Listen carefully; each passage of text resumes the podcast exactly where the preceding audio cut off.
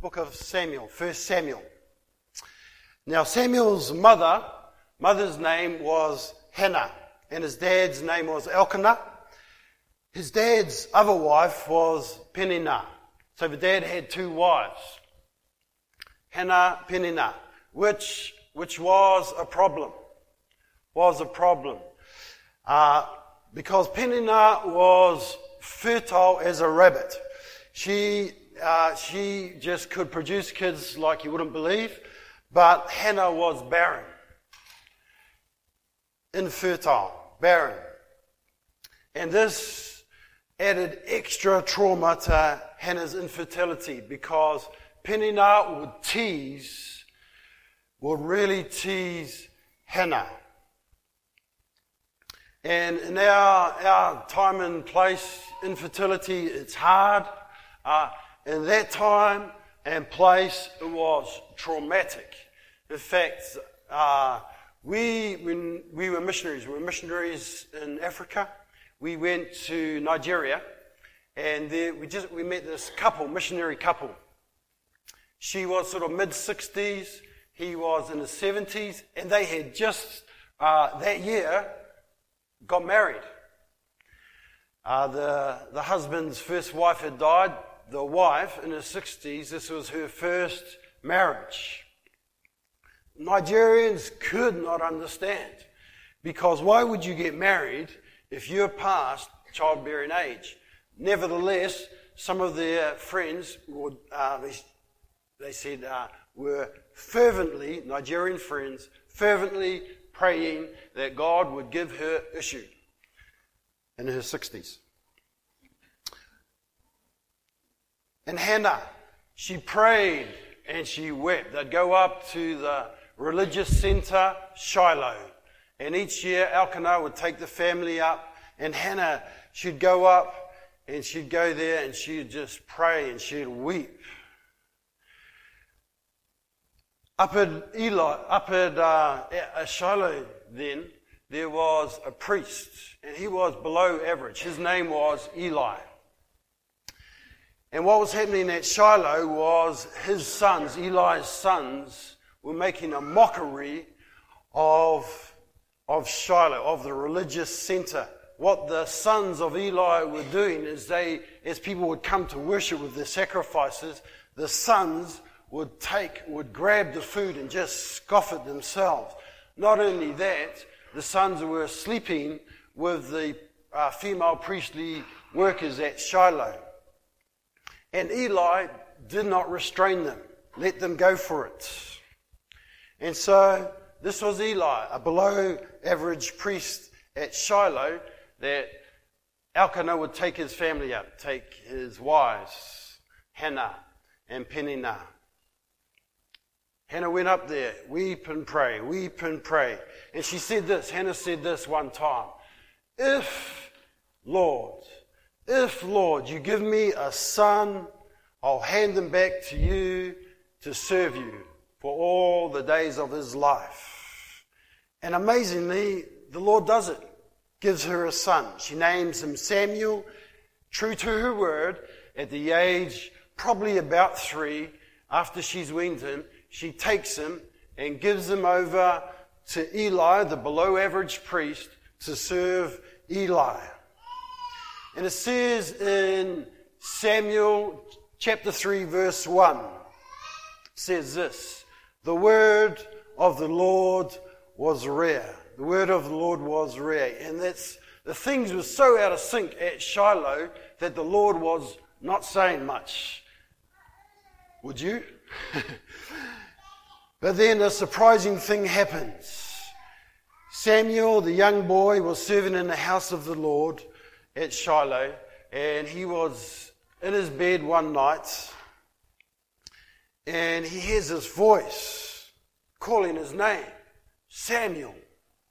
Samuel jumps up, runs to Eli, the below average priest, and says, Here I am. Eli says, No, I didn't, I didn't call you. Go back to bed. Happens again. Samuel.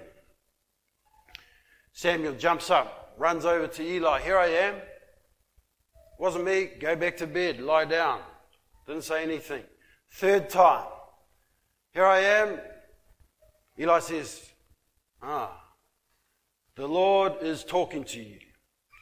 If you hear that voice again, this is what you're to do. You are to say, Here I am, speak to me. Speak, for your servant is listening. Chapter 3, verse 10.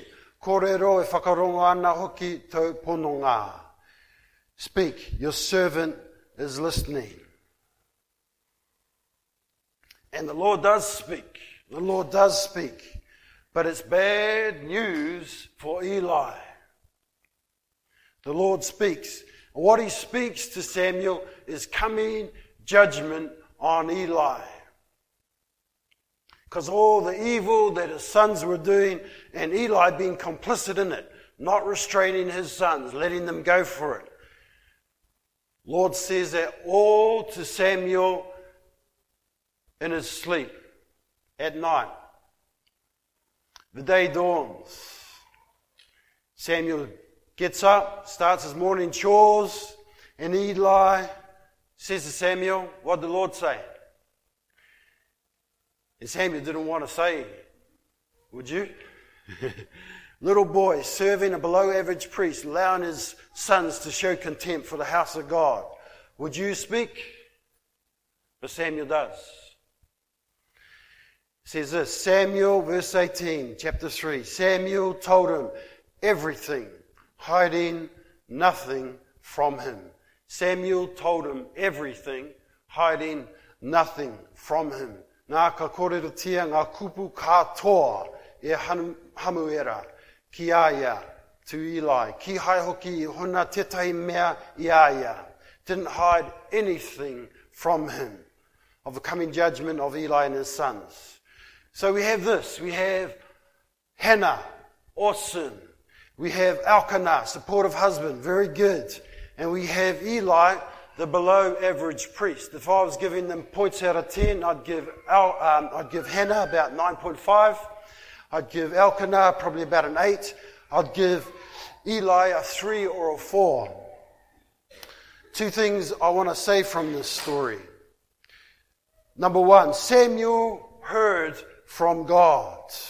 This is my prayer. This is my prayer for our two little guys today. That they, Asher and uh, Benjamin, that they would both hear from God. They would both hear from God. Samuel heard from God with the help of an absolutely awesome parent, a pretty good parent, and even a below average priest. Samuel heard from God with the help of all of those ones. And it's not just hearing from God is not just about individuals that actually we can help others hear from God.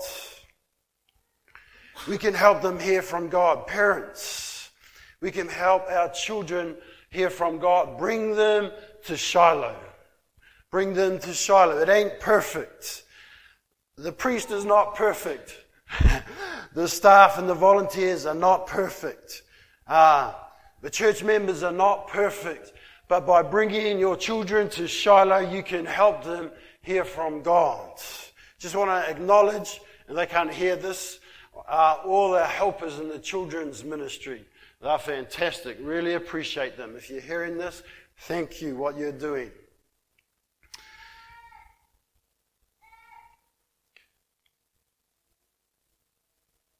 Awesome parents, really good parents, below average priest, all of them helped Samuel hear from God. Help them, help them hear from God.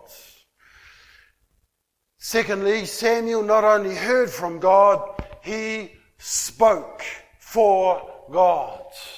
Not only heard from God, Samuel spoke for God. And this is my second prayer for Asher and Benjamin, is that they would speak for God.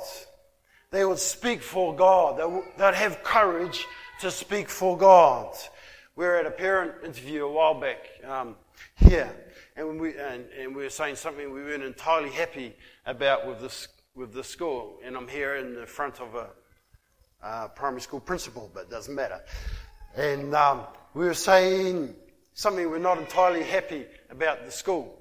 And the teacher, who's not here now, she said, Well, actually, your child goes around telling the kids that they should believe in God. I said, mm. Didn't say anything. I thought, oh, way to go, my offspring. that's my second, that's my second prayer. Not only that, for the, our, our two ones today, not only that they would hear from God, but that they would speak for God. That they would speak for God. That's what I'm going to pray. Thank you, God, for our children, all of them. Thank you for Asher and Benjamin. And I pray that they would hear from God. Uh, with awesome people around them, with average people around them, even with below average people, that uh, that all of us in the mix, that they would hear from God and also that they would speak for God. Amen.